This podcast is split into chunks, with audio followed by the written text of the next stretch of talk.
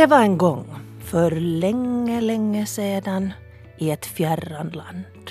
För att komma dit måste man gå över berg och genom djupa dalar.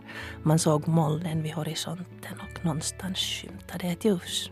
Och där vet du, i den dalen, där bodde en prins och en prinsessa. Och vet du att den där prinsessan hon såg ut precis som du. Sagans värld. Du kommer ihåg.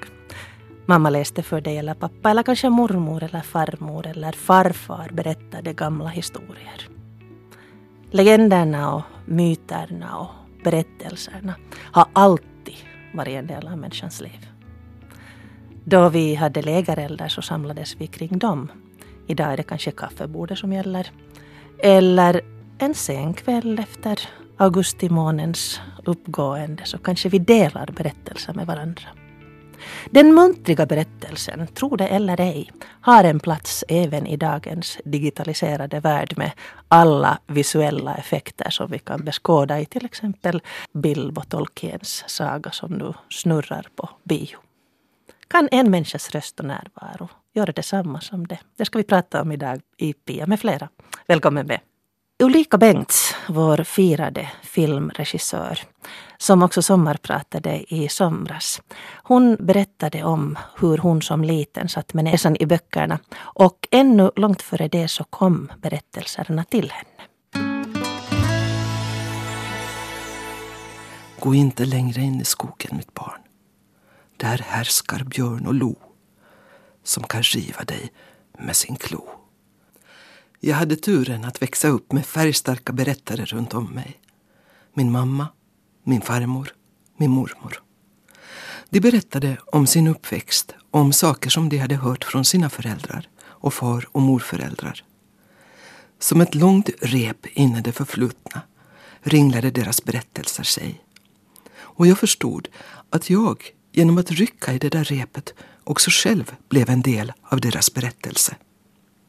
Redan som barn tyckte jag att återberättad verklighet slår den upplevda. Det eftersom berättaren gör urval, förhöjningar, hittar vändpunkter och cliffhangers. Skapar dramaturgi, helt enkelt. Hur trött mamma än var och hur lång hennes arbetsdag än hade varit hade hon alltid tid att läsa för mig och sjunga för mig. Om hon inte hade gjort det hade mitt liv idag säkert sett annorlunda ut. Berättelserna, sagorna, sångerna födde och gödde min fantasi. Jag gestaltade alla berättelser som intresserade mig. De våldsamma, de som handlade om liv och död. Barns lekar har mer gemensamt med Eddan än med Bamse. Så långt klokt av Ulrika Bengts som alltså sommarpratade i somras och du hittar hennes sommarprat på arenan förstås. Men hon pratar alltså om berättelsen, om hur viktigt det var för henne att få höra de här också ibland ganska hemska historierna. Och hur viktigt det var för henne att få gestalta dem, att få leva de här berättelserna i sin lek som då påminde mer om Eddan än om Bamse. Hur är det med dig? Kommer du ihåg historier från när du var liten? Och vad har berättelserna betytt för dig? Skriv gärna till mig, pia.abrahamsson.yle.fi eller sen kan du inboxa mig på Facebook. Och på Facebook på Yle Radio Vega så hittar du också ett foto av mina gäster idag. Det vill säga Märta Uggla.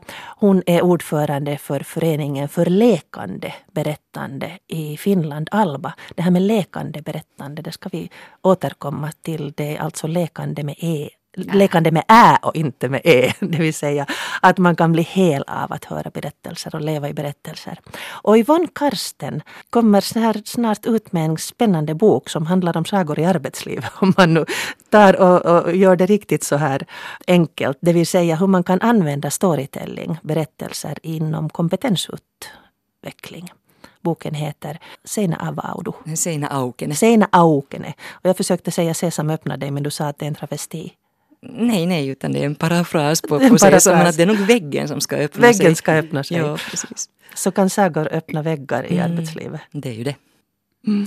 Men hör ni, Ulrika hämtar fram här hur viktigt den här berättelsen är.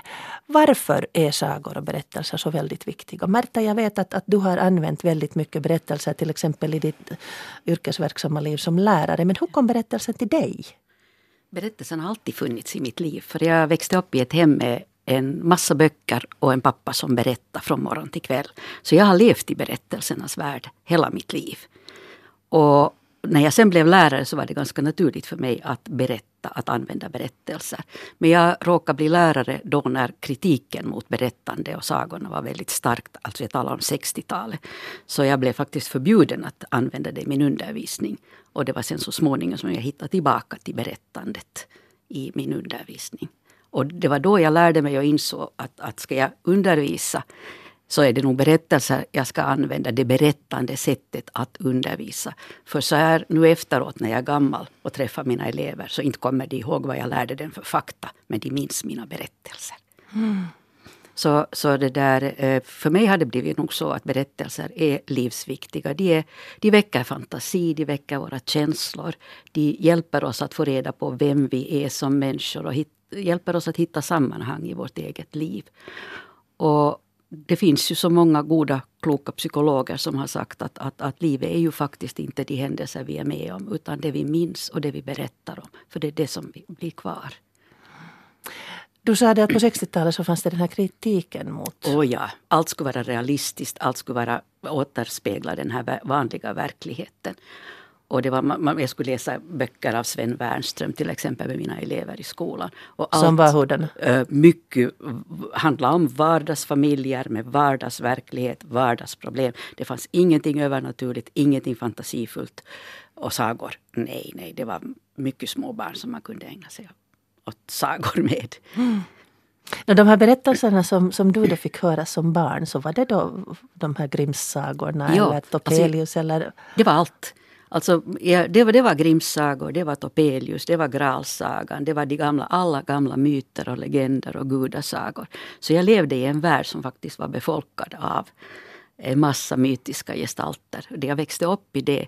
Och, och, och det där, jag kommer ihåg att, att Eh, sen när jag blev lärare så tänkte jag att kan det vara hälsosamt att växa upp med allt det här. Men mitt svar nu när jag är gammal är jo, det var väldigt hälsosamt. Det blev en otroligt rik inre värld för mig. Och det var sånt som jag kunde plocka och använda i min vardagsverklighet.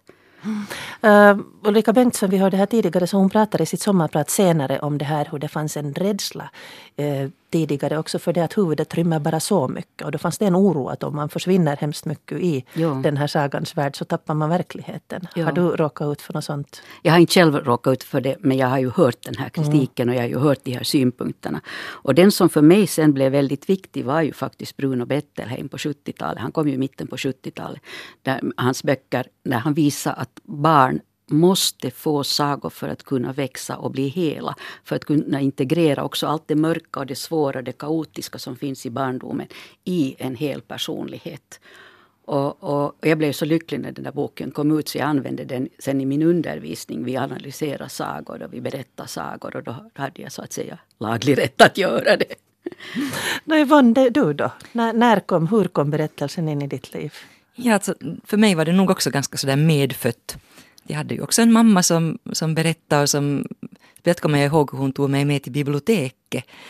Till Rickardsgatans ståtliga bibliotek med stora valvgångar. Jag kommer ihåg hur jag var liten och gick där. Och, och det, kom, det kom alltid med böcker hem. Vi hade alltid liksom ända från bilderböcker sen till andra böcker. Och så fick jag gå på teatern väldigt mycket. Så att, att jag fick en sån här en stark um, puff in i, i berättande nog från, från mina föräldrars sida. Och sen var jag ju en bokmal, väldigt starkt läste och läste och började skriva berättelser själv. Och ända fram tills jag blev sådär ung vuxen och började fundera på att, att eh, hur ska man förstå nu hur den människan är. Jag tänkte men då ska jag börja studera psykologi.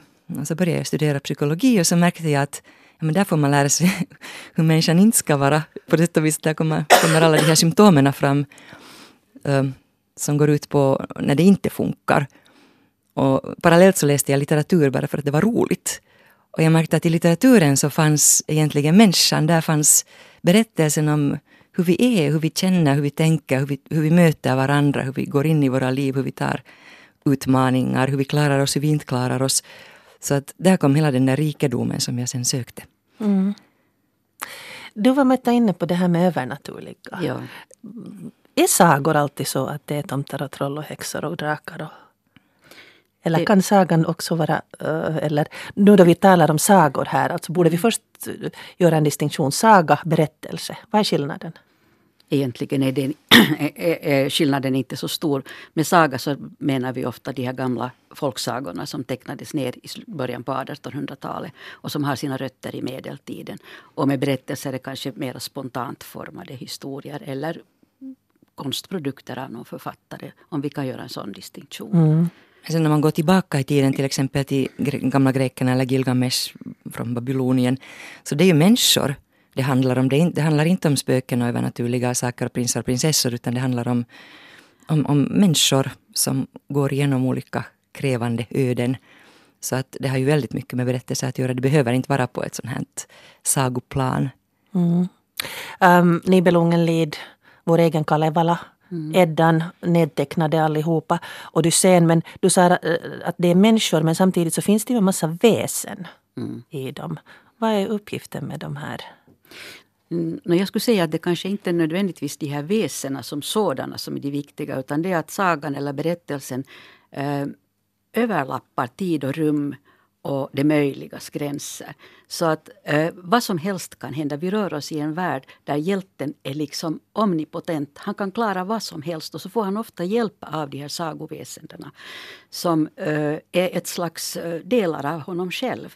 Alltså det är hans förmåga till till, till inre vishet eller hans förmåga till intuition som dyker upp som de här, de här väsendena. Och sen måste vi också minnas att, att, att, att de här sagorna skapades under medeltiden när världsbilden var sådan att naturen var befolkad och naturen kunde tänka och tala. Och de tecknades ner under nyromantiken när den här världsbilden en gång till är aktuell.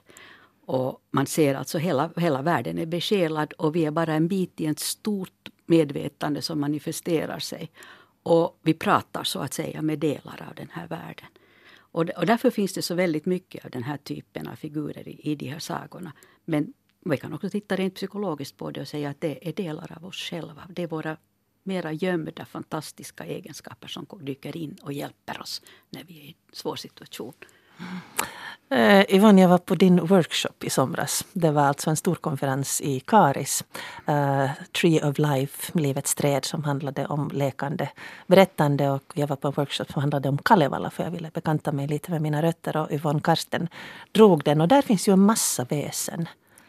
där fin- där finns mycket, mycket, mycket väsen. Hur att- upplever du det här, liksom, om du tänker att du har studerat både psykologi och litteratur. Så hur i ditt eget liv upplever du så att det finns sådana här väsen som kan hjälpa dig? Ja, det måste jag säga att jag upplever.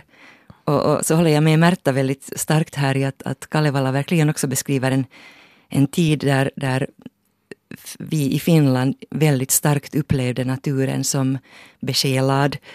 Så att eh, ännu för hundra år sedan så var det helt klart att man inte kan säga karhu, björn. Man måste säga otso eller mesikämmen för att annars kommer björnen.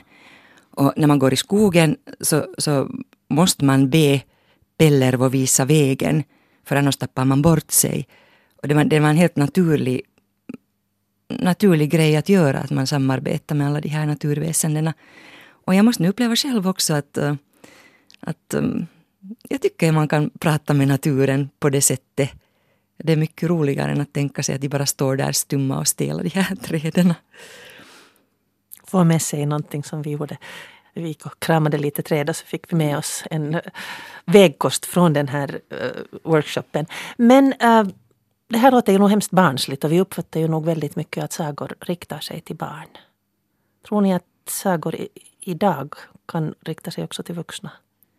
Alltså vi lever ju i en värld av berättelser men de kallas inte sagor och de är för det mesta nu filmade, de här berättelserna. Men att om man ser hur mycket publik till exempel Tolkiens trilogi eller Bilbo-filmerna drar så är det ju liksom helt klart att det finns en otrolig törst efter berättelser. Och jag tycker nu på senare tiden, kanske sen 90-talet med alla Harry Potter och alla de här, så, så har det kommit in igen ett magiskt element att det här realistiska som Märta pratade om, som, som var där på 70-80-talet, så det har igen börjat bli mera så här, ska vi säga, gränsöverskridande. Så det är fråga om jättestora trender som man ser i de berättelser som kommer ut, dels i bokform men ganska mycket i filmform. Och det, det behöver vi alla. Mm. Ursprungligen var det ju så att berättandet och berättelserna och också sagorna var för vuxna. Och sen sjönk de ner till barnvärlden så småningom under 1900-talet när den tekniska utvecklingen kommer. Och faktum var att, att eh, det muntliga berättandet faktiskt höll på att dö ut i slutet av 1900-talet för att den hade en sån enorm konkurrens i tv och radio och, och, alla former av fantastiska datorer och filmer som fanns.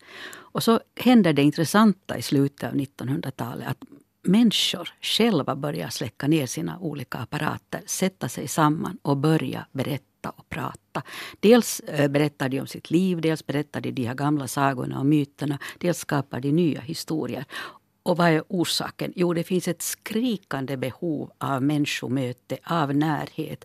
Att få berätta sin historia, bli sedd, bli hörd och en enorm längtan efter något annat än det här med teknik, struktur, logik, rationalitet.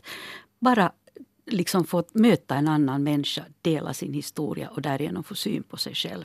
Och utifrån den här gräsrotsimpulsen så kommer sedan en massa kloka, fina, varma människor som börjar använda det här berättande i sitt yrke. Så att till exempel idag så används berättande just med vuxna och det används med vuxna som behöver det. Alltså det används i fängelser, det används i åldringsvård, det används eh, i, förstås i skolor, det används i fredsarbete, det används i socialvård på olika sätt. Och, och det, där är hela idén med att starta med, med de här gamla fina sagorna som bär det arketypiska mönstret av hur ett människoliv går till. Gå vidare till ditt eget liv. Titta på din berättelse och kanske forma om den. Se den ur ett annat perspektiv. Eller få hjälp att diskutera bitar av den. Så att, så att jag skulle säga att idag behövs berättelserna. Verkligen. Den muntliga berättelsen, um, den här hela vågen av det som nu kallas för att det ska låta lite finare, storytelling. och det där, som har spridit sig som Metta sa just som ja. började från gräsrötterna. Ja. En, ett behov av det. Yvonne, hur, kom, hur blev du involverad i det här med storytelling? Mm. Jag studerade i England faktiskt på 80-talet. Och i England och Skottland så har den här trenden faktiskt inte dött ut. Så man far till Edinburgh, som mitt i det gamla fina Edinburghs centrum bland alla de här ståtliga svartstenade husen, så finns det Storytelling Center. Och det är en enorm byggnad med egen scen och en massa workshoprum och café. Och det finns massor med storytellers överallt som, som dels håller workshops, men sen har de också det som de kallar Kaylee. Det vill säga att, att man bara samlas på ett café, man dricker lite te och, och så går ordet runt. Det finns ofta en, en som leder den här Kayleen som bara liksom i tur och ordning be gästerna berätta eller sjunga någonting. Och så sitter man där en stund så länge det är roligt. Det kan vara barn, det kan vara åldringar, det kan vara vem som helst där. Och sen när Kaelin är färdig så går man hem och känner sig väldigt sådär på något sätt varm om hjärta. Och det här är en väldigt levande tradition. Den fanns redan då på 80-talet när jag studerade där. Jag läste att eh, en del kanske dricker också något starkare än det. Nå jo, vi pratar ju om Skottland. Det där, um, Före vi går in på det här själva berättelsens struktur som jag tycker att är oerhört intressant. Så vi hade en väldigt intressant diskussion här med, med både kollegor och, och dotter om det här med de här gamla Grimmsagorna. Mm. Grim eller Grym som Märta talade om här. Och vi diskuterade det att, att kan det vara så att uh, de gamla sagorna är för grymma för dagens barn? Vad säger ni? Och som, som det där har, du har Märta sett ungar i olika åldrar genom ja. ditt liv. Är det så att den strategin som man lär sig av gamla sagor, list och våld, är förlegad idag där vi ska kunna vara diplomater?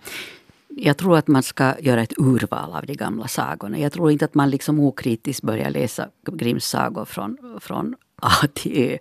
Utan man väljer de sagor som man tycker om och som säger någonting åt en själv. Och faktum är att vissa av de här sagorna, ta nu till exempel Snövitt, Törnrosa, De tre små grisarna.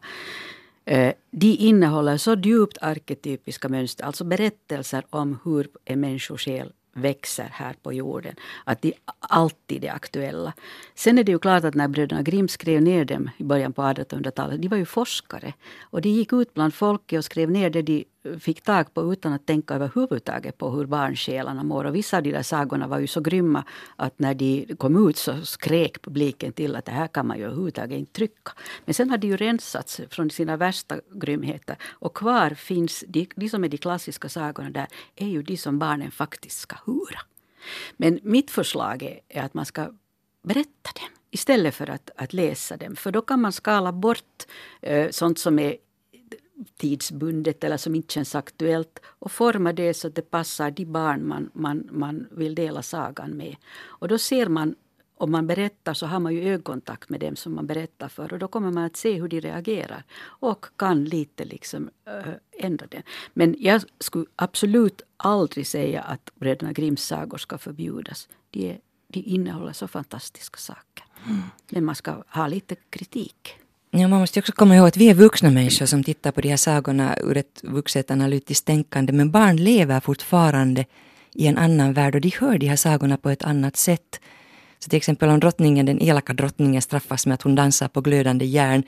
Så vi kan ju tycka som vuxna att men det där är ju ganska hemskt. Men för barn är det så rätt. Och, och liksom det, det ger en struktur åt världen. En slags moralisk bakgrund. Nu säger jag inte att liksom man ska straffa alla som är elaka med att dansa på glödande järn, men barn förstår det på ett, på ett eget ja. sätt. Mm. Och om man tar bort allt det här så blir barnen i ett sånt här värdevakuum där det egentligen inte händer någonting. Men det ska finnas liksom de här starka nyanserna i en, i en berättelse också. Sen är det ju dessutom det att ett, ett barn som hör en saga skapar sina egna inre bilder. Precis så svåra, så hemska som det här barnet tål. Att jag skulle säga att, att går man och tittar på, på färdiga filmer så är många gånger händelseförloppet mycket, mycket värre. Och då kan de inte skydda sig mot den här bilden. Den finns där färdigt. I sagan skapar de den själva. Ja, jag har faktiskt en, en gudson som har skyddat sig själv. Han är väldigt känslig och han skulle aldrig i sitt liv titta på en film där det händer någonting farligt eller skrämmande. Men han kan gärna läsa samma historia i en bok. Och det tycker han är väldigt trevligt. Och han vet precis liksom vad han inte vill se på bild. Hur är det med det här muntliga i det? Du, du var inne mm. i det, att det är en skillnad att läsa med barnet eller att berätta för barnet. Ja. Eller berätta med Det är barnet. absolut en skillnad. För att om, om man berättar så är det ju en, en kommunikation som pågår i nuet. Man förändrar rösten, man förändrar ordvalet, man ändrar berättelsen utifrån den respons man får av barnen.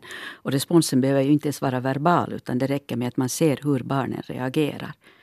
Och man kommer ju aldrig när man berättar muntligt att berätta samma historia på samma sätt två gånger. Det går helt enkelt inte. Så det finns alltså en kommunikation i nuet som är fruktansvärt stark.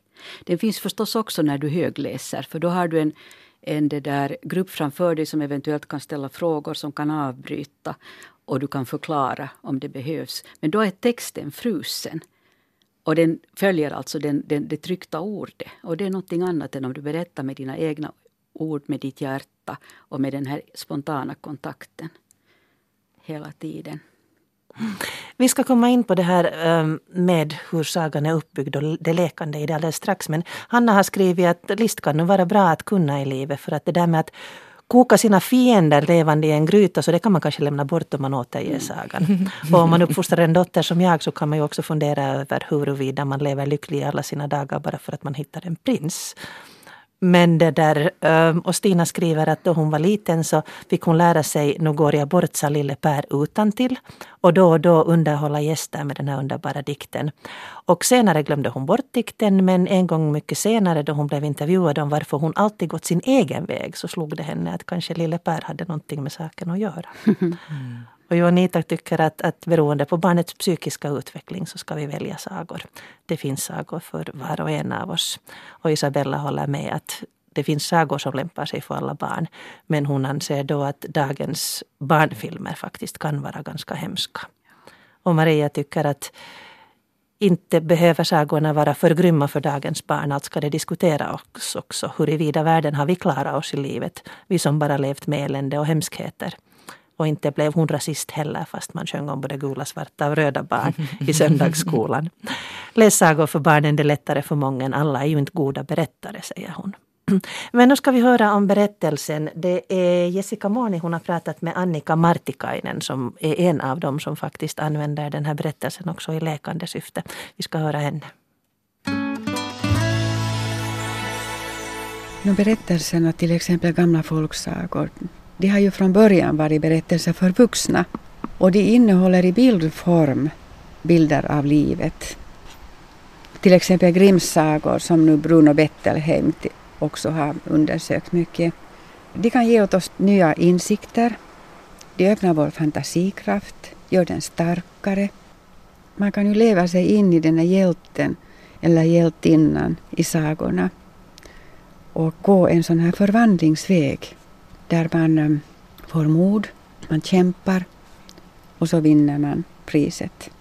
Man arbetar egentligen med själens muskler och stärker sin fantasikraft. Och en stark fantasikraft, det är en läkande kraft. Du säger att de verkar en lång tid efteråt, den här typen av berättelser. På vilket sätt verkar de då? Det är de här inre bilderna som jag har skapat mm. under den här berättelsen som kommer tillbaka. Och man kan vandra i den här berättelsen, i de här bilderna och i den här händelsen. Det blir som en annan verklighet. Och jag kan förstå det som händer i den här berättelsen på nytt och på nytt igen. Den går inte bort. Annika Martikainen där intervjuad av Jessica Morni. Uh, eh, I studion Marta Uggla och Yvonne Karsten. Den här uh, att man upplever sagan på nytt och på nytt och, och, man kan gå in i berättelsen och det finns den här hjälten. Det finns alltså en sån här grundläggande dramaturgi i berättelsen.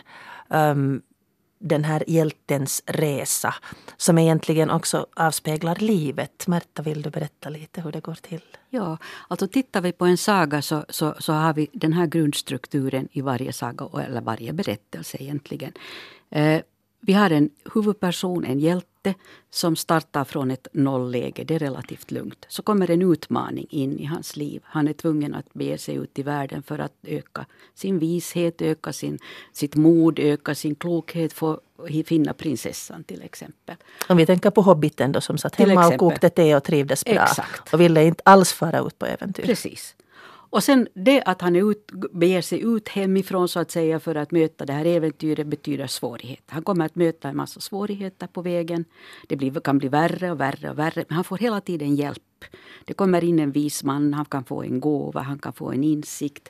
Eh, eh, och, och till sist når han sitt mål. Och när han har nått sitt mål så är han kommer, får vi ett, igen ett tillstånd av lugn i hans liv. Men nu är han lite visare, lite klokare han är inte densamma som när resan började. Och det här är den grundstrukturen, eh, Aristoteles talar om den här grundstrukturen egentligen. Och, och vi, vi lär ut den i skolan som den aristoteliska bågen så att säga. Så här bygger man upp en berättelse. Och börjar vi titta på alla klassiska berättelser, också det klassiska grekiska drama. Så det här är grunden. Resan, en resa som startas, startas av en hjälte, svårigheter möts, det, problemen löses och hjälten kommer till en ny insikt, ett nytt medvetande. Och så kan det här pågå på nytt och på nytt och på nytt. Och kopplingen är ju det med vanliga mänskliga livet.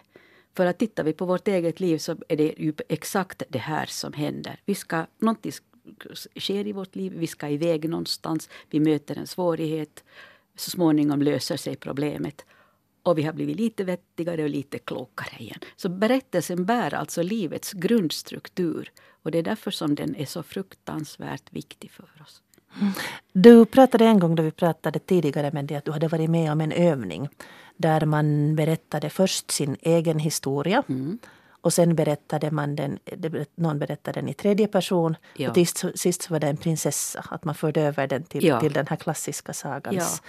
modell. Vad, vad, innebär ett sånt här arbete? No, det innebär att man, man, man det där, dels får man syn på sin egen berättelse. Jag kommer ihåg att vi skulle bara ta en vanlig vardagshändelse i vårt liv som innebar någon form av, av, av Kan du säga, berätta exempel? Um, no, jag kan inte ihåg vad jag då tog, för det är flera mm. år sedan. Men jag kan bara ta ett sånt exempel som i morse, alltså jag skulle ta mig hit till radion för att befinna mig liksom i, i direktsändning i studion. Och när jag vaknar på morgonen så är det snö, min dörr har isat igen.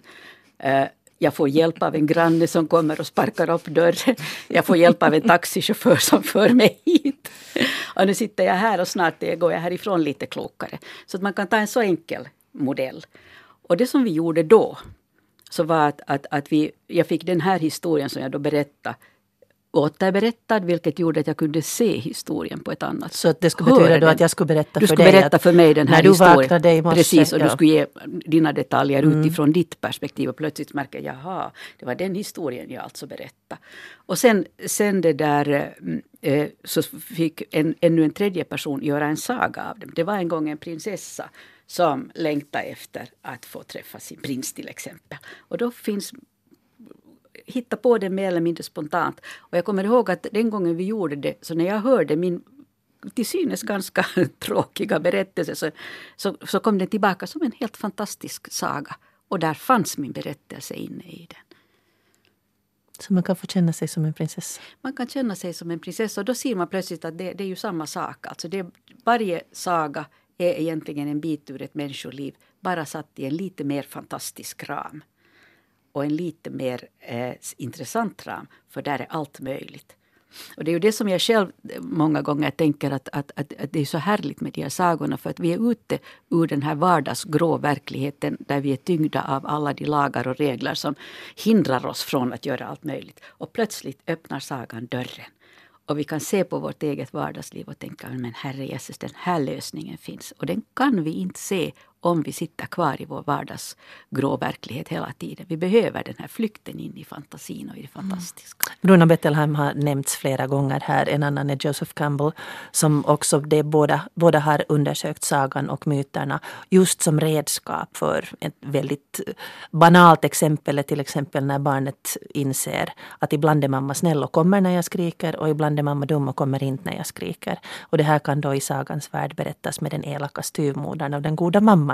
Så att man får redskap att, att hantera det här. Men Yvonne, eh, du har alltså skrivit en bok som kommer att komma ut om en tid, Seina Aukene. Vägg öppna dig, som då är parafras på Sesam, öppna dig från sagan. Um, och det är meningen att man också inom arbetsgrupper ledars, ledarutbildning, eh, kompetensutveckling ska kunna använda de här sagorna. Ska man vara prinsessa på arbetsplatsen också? no, alla vi hjältar och hjältinnor på vår arbetsplats. Men alltså den här titeln med, med vägg, öppna dig, så den äh, har faktiskt kommit ur ett citat av Joseph, Campbell, äh, som alltså var en, en sagomyt, legendforskare på 50-talet speciellt i USA, men han reste runt hela världen och tittade på alla myter, österländska, västerländska, afrikanska, sydamerikanska, nordiska. Och han märkte att, att den här samma struktur som Märta här just beskrev, den finns i alla. Så han pratar faktiskt om en monomyt som är en slags arketypisk mänsklig historia som bara tar olika ansikten i olika kulturer. Och, och han säger här i ett, ett jättefint citat som jag då har citerat genast i början av boken. Han säger att follow your bliss, alltså följ din djupaste glädje. Och då kommer dörrar att öppna sig i väggar där du inte visste att det fanns en dörr. Och det här fascinerade mig då när jag började skriva den här boken, att just det här, och så tänkte jag men att jag har ju en massa väggar i mitt liv. Alltså, jag har väggar i mig själv, jag har en, en massa åsikter och föreställningar som jag går omkring och lever efter utan att egentligen ha, ha funderat desto mera över dem. Och de bildar liksom en slags väggar som berättar för mig vad jag ska göra och vad jag inte ska göra och vad jag inte får göra. Och sen finns det väggar mellan mig och andra människor. Det vill säga någon kan säga någonting och, och jag förstår det på mitt sätt och människan kanske menar något helt annat. Och, och liksom, det finns väggar mellan mig och naturen. Jag kan titta liksom på ett träd, okej, där är en ek. Men vet jag nu vad det egentligen är där? Så att alla de här väggarna, Märta sa också det här att, att, att en berättelse öppnar den här väggen för att man kommer under begreppsnivån, man kommer under den här föreställningen som är som ett torkat russin. Och, och, så öppnar man det här russinet och det blir en stor vindruva därför att man går in i, i bilden som är bakom det här begreppet. Och det är det som den här lekande berättande konsten egentligen handlar om. Och till exempel på företag då så, så alla företag har ju sina fina värden, sina värderingar. Säger att vi tror på öppenhet man exempel. skriver en massa sådana här Ja. strategier och, och det där punkter som vi ska följa. Det här Ja, vi har öppenhet. Okej, det låter jättebra i ett festtal, vi är öppna. Men om du frågar Lisa i kontor nummer ett, vad, vad betyder öppenhet för dig? Och Thomas i kontor nummer två, vad betyder öppenhet för dig? Det kan vara helt olika saker. Och, och då har det här, den här värderingen har egentligen ingen betydelse för den, den tar inte mark. Men då kan man öppna de här värderingarna i en arbetsgrupp till exempel med att berätta. Lisa berättar eh, en, en berättelse om hur hon upplevde öppenhet, vad som för henne är öppenhet. Och så berättar Thomas hur Alltså han i sagans form då eller i... i Nej, det kan vara en helt en, en minnes, alltså en anekdot från det egna livet. Och det här är ju en väldigt, ett väldigt potent sätt att berätta att man går in i, i någonting som man har varit med om men man försöker återberätta det med alla sina sinnen.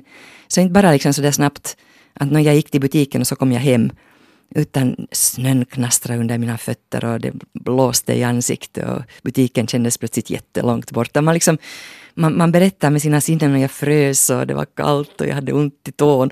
Och, och så här, och man försöker, försöker, för- försöker med alla de här detaljerna och då blir det plötsligt en berättelse som också lyssnarna kan stiga in i. Och man märker liksom att det öppnar sig en dörr in i den här människans upplevelsevärld. Och vi har ju alla helt unika upplevelsevärldar. Och om vi inte släpper in folk, om vi inte öppnar den här dörren genom detaljer och genom att använda sinnena och återberätta någonting som vi har varit med om, så då förblir vi slutna hus. Och mellan slutna hus så uppstår det konflikter. Jag tycker så här och du tycker så där, men jag vet inte varför du tycker så där. det här, både, ursäkta mig, både det här um, lekande berättandet och det här att, att liksom utvecklas som människa. Nu när ni beskriver det, du Yvan talar om alla de här detaljerna, det låter lite som mindfulness i ord tycker jag. Att, att, man, att liksom allting finns med. Ja, alltså det finns en, tycker jag, en parallell också med mindfulness, det är att man är i stunden, man hossar inte iväg och, och gör sammandrag hastigt, jag gick till butiken och den var stängd. För att det här väcker ingens empati, det är inte så speciellt intressant. Men så fort jag beskriver lite hur jag, hur jag gick till butiken så blir det genast intressant för att du kan uppleva det i ditt eget sinne. Du börjar, ditt eget bild, inre sånt här bildband börjar spola i ditt huvud och du kommer kanske ihåg hur du själv har gått i butiken en snöig morgon och, och det verkar som om du aldrig kunde komma fram. Och plötsligt så uppstår det en bro mellan oss genom att vi delar på en upplevelse. En annan sak som du har sagt är att, att uh, i boken som jag läste som jag tyckte var väldigt intressant att då när man då hanterar känslor till exempel om vi då talar om, du var Märta inne på att det kan vara i fängelser, det kan vara på demensboende, det kan vara mm. människor som är utslagna ur samhället där man använder berättelsen så, använder, så berättar man i imperfekt. Just det som jag började med här att det var en gång för länge sedan och långt, långt borta att man på ett sätt outsourcar känslorna, att man kan hantera dem då. Det är väldigt viktigt till exempel om man jobbar med konflikt via berättande. För att någonting som är väldigt hett och känslofullt och, och närvarande så kan lyftas på ett metaforiskt plan, ett bildplan genom att använda den här förflutna tidsformen. Och, och då blir det genast mycket bättre att, lättare att hantera för man ser det liksom mera som en, en bild. Man tittar in genom fönstret på den här situationen istället för att sitta mitt uppe i den och, och liksom brinna. Är det fråga om ett möte? Det är absolut frågan om ett möte. Jag tror att det är just det som behövs i dagens värld. Att vi möter varandra, att vi hör varandras tankar och känslor och, och, och, och historier. Jag kan berätta att, att, att det i Sverige finns något som kallas för Berättarministeriet. Och det öppnades för är det nu tre år sedan. Och jag var med på den här öppningen. Eh, den öppnades officiellt nämligen i Göteborg på Bokmässan. Och jag var med på den här öppningen. Och då sa de som öppnade Berättarministeriet så här. Att vi i Sverige, det var, gällde då Sverige. Vi i Sverige måste höra varandras berättelser igen. För det har skett så mycket under eh, de senaste åren. Människor har flyttat in i landet. Unga har fjärmats från de gamla. Äh, gamla sitter isolerade och vet inte mera hur dagens ungdom har det. Och så har vi då hela den här skalan av, av invandrare. Vi måste höra varandras berättelser och skapa nya gemensamma berättelser för att få det här landet att fungera. Och det som de gjorde, eftersom det inte var fråga om att ha mycket pengar, de hyrde upp sådana här mer eller mindre tomma utrymmen. Så engagerade de gamla modersmålslärare som, som blev, ble liksom ett slags startpunkt för det här berättandet. Och så samlade de människor av olika åldrar och olika eh, med olika erfarenheter i samma rum. Och modersmålslärarens uppgift var att få igång berättande, starta med lite inspirationsövningar. Och till sist så, så, så satt alla och började berätta sin historia, eller bitar ur sitt livs historia. Och så börjar, har man bandat det och så, och så ska man börja ge ut det. Och det är väl det som pågår. Det, det, det börjar, den första ö, lokaliteten öppnades i Södertälje. Sen hade, finns det i Stockholm också. Och nu håller de på att öppna i synnerhet i alla de delar av Sverige där det finns en blandad population. Och då sa de också något som jag tyckte var så hemskt klokt. De sa att det här är det som vi bör göra i hela Europa. Vi bör sätta oss ner och lyssna på varandras historia. För det enda sättet att skapa tolerans, det enda sättet att förstå och det enda sättet att få slut på de här vansinniga högeraktivisterna och liksom alla dessa människor som ska ut och slå och som ska komma med sin sanning. Vi måste höra allas sanning. Nu tycker jag att det passar väldigt bra att ta in vårt sista inslag här. Det är nämligen i somras på den här uh, stora konferensen Tree of Life som var i Karis som då uh, handlade om helande berättande. Så Monica Slotte från Yle Västnyland var där och gjorde en liten historia.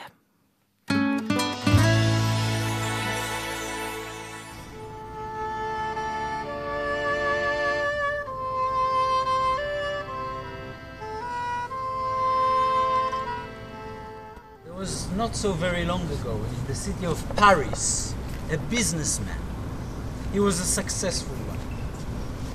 His driver would pick him up every morning at 7 o'clock, driving to the office, which was at the very top of a skyscraper, building made of glass overlooking the city of Paris. One day, when he was uh, gazing through the glass window at the top of his, of, of his office, and he saw in the distance the Eiffel Tower, and he thought to himself, I've never been there.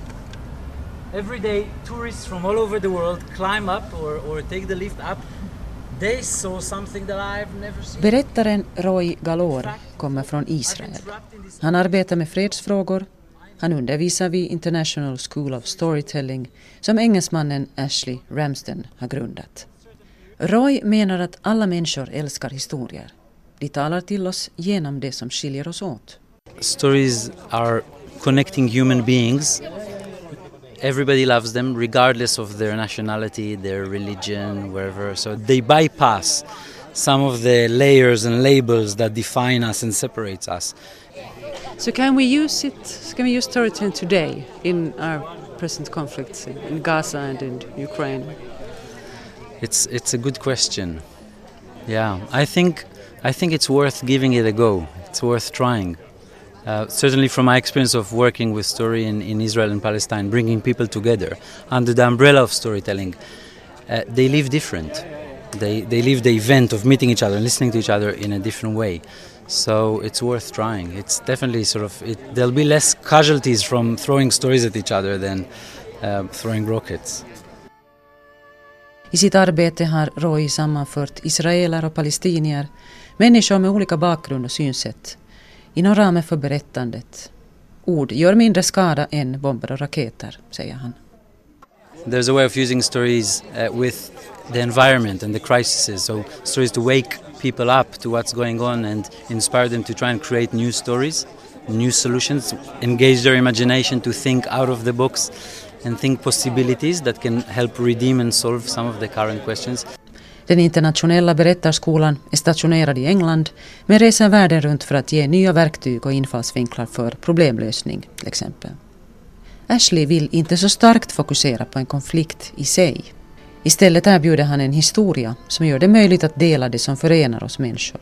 I wouldn't focus on the conflict itself, but what I would do is tell a story and put that there as the medium the language through which we can actually um, share what we have in common. Och att få våra krigsherrar och ledare att lära sig storytelling, det är Roys högsta dröm. It's been a dream of mine for ages. You know, if I could get them for a weekend even to one of my our workshops, because I see it working on ordinary people and I see it working on local gov- with local government that I've worked with, and but to get the real leaders, the world leaders, and get them to engage on this level, ah. So if you hear this, Obama and uh, Netanyahu and Abu Mazen, Hamas leadership, you're all welcome to the School of Storytelling. Uh, it's you know it's cheap. It's cheap flight to England from wherever you are. It's a lot cheaper than the rockets and the, the you know that. Come and have a good weekend. Have a good sort of rocking time with us and make this world a better place.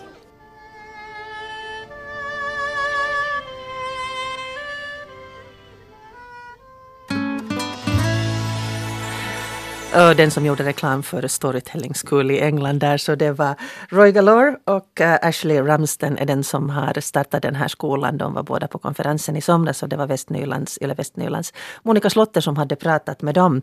Musiken som vi hörde där i bakgrunden var Klezmer Duo som jag passar på att göra lite reklam för också. De är helt underbara.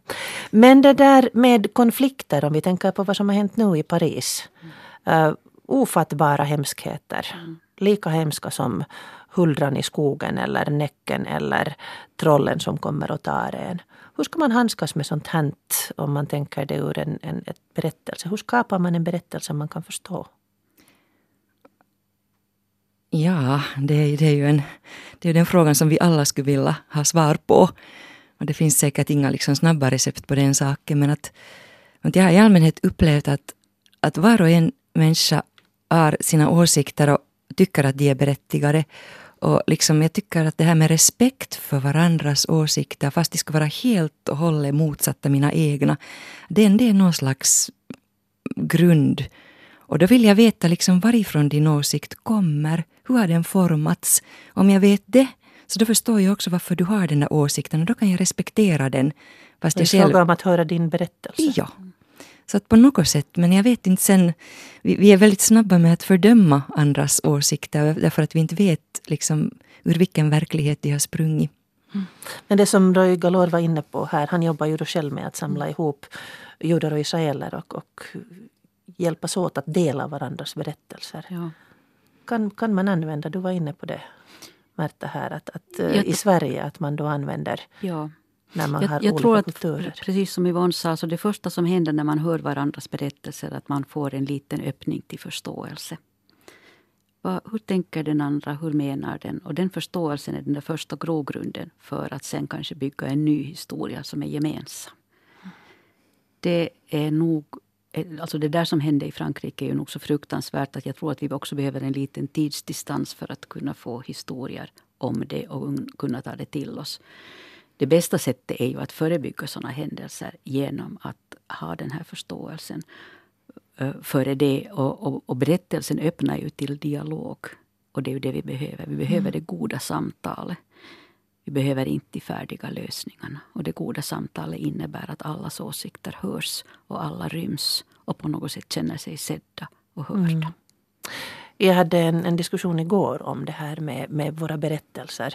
Och eh, uh, människan jag pratade med så hon hämtade fram att hon har tidigare inte begripit det att genom att hon ser sig som hjälten i sin berättelse så kan hon förstå att andra kan vara hjältar i sina berättelser. Ja, precis, ja där kan jag bara som ett tekniskt eh, recept säga att, att, att, det som för mig har varit väldigt, väldigt fantastiskt med det här moderna storytellande är att vi jobbar mycket på det sättet att vi ber, en berättar sin berättelse och så får den alltså den här berättelsen återberättad ur olika perspektiv. En annan tar till sig berättelsen mm. och ger den tillbaka i, ur sitt perspektiv. Eller så får man den som uh, i en annan tidsform eller med en annan person i. Och det ren att man får sin egen, hör sin egen saga ur ett annat perspektiv eller sin egen berättelse ur ett annat perspektiv gör att man ju börjar få syn på den och man får en liten distans till sig själv som prins eller prinsessa. Och det tror jag att det är så viktigt. Och sen ren, ren det att man, när man har en sån här storytelling-stund tillsammans, så ger man sig tid att lyssna till den andra och det tror jag är hemskt viktigt också. Det här lyssnandet, det är inte bara berättande utan det är också lyssnande, att man öppnar liksom sina öron och är intresserad. Och då gäller det att hålla berättelsen ganska kort, liksom tre minuter är väldigt bra till exempel när man jobbar, jobbar med det här per berättelse. För då kan man ge liksom sin fulla uppmärksamhet under tre minuter åt någon och verkligen lyssna och sen ge berätt, spegla berättelsen tillbaka. Och då uppstår det liksom genom lyssnande också en kontakt. Mm. Nu har vi pratat om både de berättelser som så att säga finns. Vi har nämnt uh, um, Joseph Campbell. Jag kan sätta ut dem på min sida. Joseph Campbell och Eh, Bruno Bettelheim som är två sådana här stora namn. En annan som är kanske modernare, Clarissa Pinkola Estes. Många känner till kvinnor som slår följe med vargarna. Där hon har samlat väldigt gamla berättelser från eh, helt andra kulturer än vår som åtminstone för mig var ganska spännande. Så det finns väl dels en möjlighet då, vad säger ni? Eh, ska man då liksom leva sig in i andras berättelser eller skapa sina egna? Både och, absolut. Jag håller med, absolut. Man ska inte låsa in sig i sina egna, man ska inte heller förlora sig endast i andras. Mm. Ännu lite så här praktiska exempel. Alltså den här storytellingrörelsen finns i världen. Mina gäster här nu idag, Märta Uggla som är ordförande för Föreningen för helande berättelse i Finland, Alba som också är i Norden och Yvonne Karsten som då har skrivit en bok eh, Vägg öppna dig, kommer ja, på finska Jag är faktiskt nu. också lärare i storytelling. Och du är lärare i storytelling på Snellmanhögskolan. Um, en människa som nu har hört på det här och insett att hon kanske vill, han, hen kanske vill hitta sin egen berättelse, hur ska man göra? Ja, man kan ju ta kontakt med dig. Uh, Alba ordnar ibland sådana här veckoslutskurser som är öppna då för alla. Man behöver inte kunna någonting, man behöver inte liksom uh, ha någon som helst förhandskunskap, utan man kommer dit och så börjar det. Och vi kommer säkert att, att sätta ut det på Albas nätsida. Uh, det är albafinland.org och uh, adressen finns säkert också hos er jag kan sätta ut det på uh, Yle Radio Vegas Facebook-sida till exempel så hittar ni det sen där. Kan man, eller? Sen kan man komma till, till, till Sverige i sommar. Där blir det ett nordiskt symposium sista veckan i juli. Det kommer närmare information om det. Och så kan man googla på International School of Storytelling som är full av underbara korta och långa kurser i konsten att berätta. Mm. Så att, och sen kan man gå till Bibban. Ja. det brukar vara ganska snabbt. Um, Tack för att ni var med oss idag. Du som hörde det här så berättelsernas värld är ganska underbar. Lägg bort dina fördomar och läs om prinsessor och prinsar och drakar. Tomtar och troll. Och eh, nästa gång så ska vi tala om en berättelse som är ganska um, arketypisk i Finland, det vill säga kung alkohol. Varför dricka Jeppe? Det är du. Sköt om dig och ha det bra. Hej då!